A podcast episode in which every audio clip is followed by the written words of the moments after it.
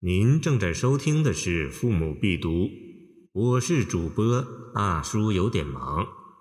欢迎您点击订阅按钮，收藏本专辑。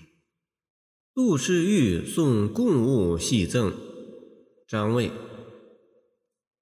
同住朱崖道路间，浮波横海旧登坛。越人自贡珊瑚树。汉使何劳谢志冠？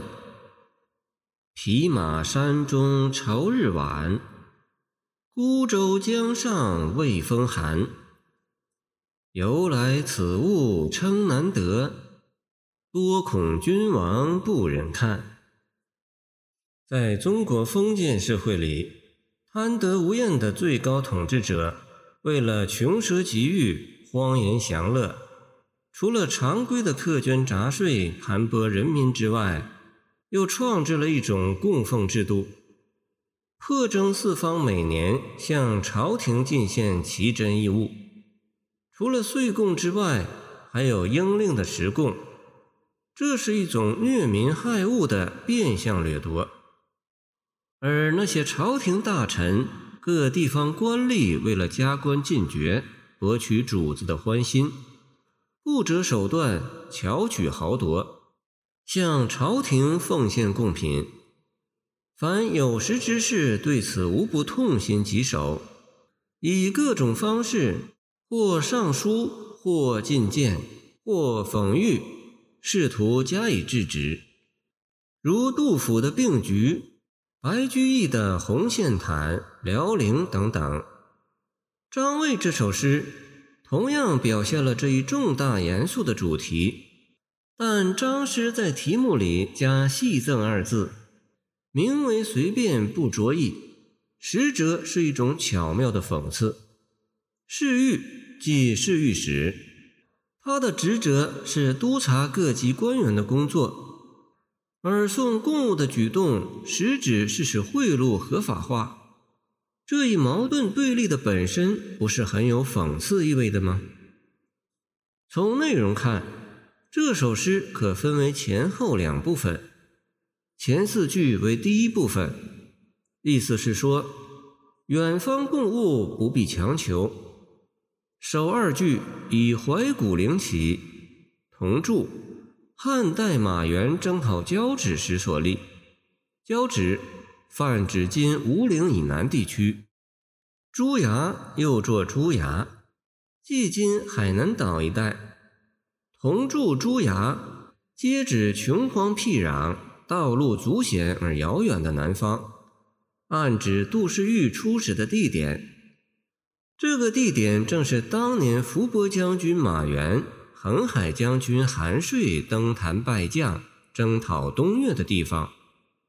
言外之意，历史上的两位战将为了国家民族的利益，才到了那里，功标千载，名垂青史。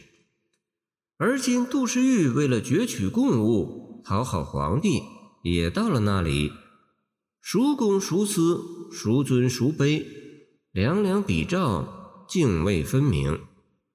若说一二句是侧面讽谏的话，三四句即从正面进言，因汉唐国力强盛，为其威望所折服，南越人自会心甘情愿向朝廷进献像珊瑚树那样的珍贵礼物，又何必劳驾你杜氏玉不辞辛劳，万里迢迢前去亲自索取，专程运送呢？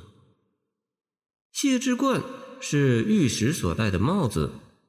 据说神阳即谢志能辨别是非曲直，故为执法御史所专。而今杜诗玉的所作所为，不是与此相悖吗？讽刺之意自在言外。后四句为第二部分，写杜氏玉冒险而求索共物，未必为明君所喜。五六句成首句，各写“道路难”三字。马精疲力尽，还要登山涉水，唯恐太阳下山赶不了路程；船孤帆无伴，还要冲波鼓浪，迎着春寒冒险行驶。两句穷极形容了获取贡物不惜一切代价，把杜诗玉的为人及其心理状态刻画得入木三分。七八句以反言若正的笔法，表面上为粉饰朝廷、为君王开脱，实则寓意深刻的讽刺。从“多孔”二字透露了这一消息。同时，对杜诗玉的逢迎君上、西图恩宠、专程运送难得货入都的做法，亦颇有微词。这与唐代故注“圣人不贵难得货，金玉珊瑚谁买恩”相类。见陆清《竹杖歌》。这种委婉的讽喻艺术。与司马相如遇巴蜀檄的文法是一脉相承的，又与杜甫并举诗的讽刺艺术有异曲同工之妙。清沈德潜对此评论说：“一言一婉，讽世欲兼以讽君。”见《唐诗别裁》卷十三，可谓起到了一箭双雕的作用。此诗紧扣御史的职责与其知法犯法的违法行为，构成戏剧性的矛盾冲突，增强了艺术的感染力，起到了辛辣讽刺的效果。原新闻房称其诗格度严密，语质精深，多积节之音。见《唐才子传》卷四，柯宗恳庆。张卫还写有一首。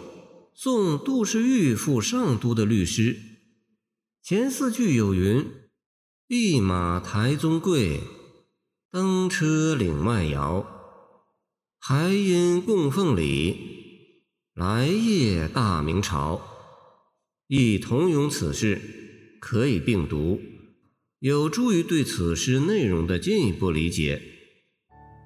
感谢您的收听，我的 QQ 号码幺七二。二九二二幺三零，希望您继续收听我们的后续节目。如果您喜欢我的作品，请关注我吧。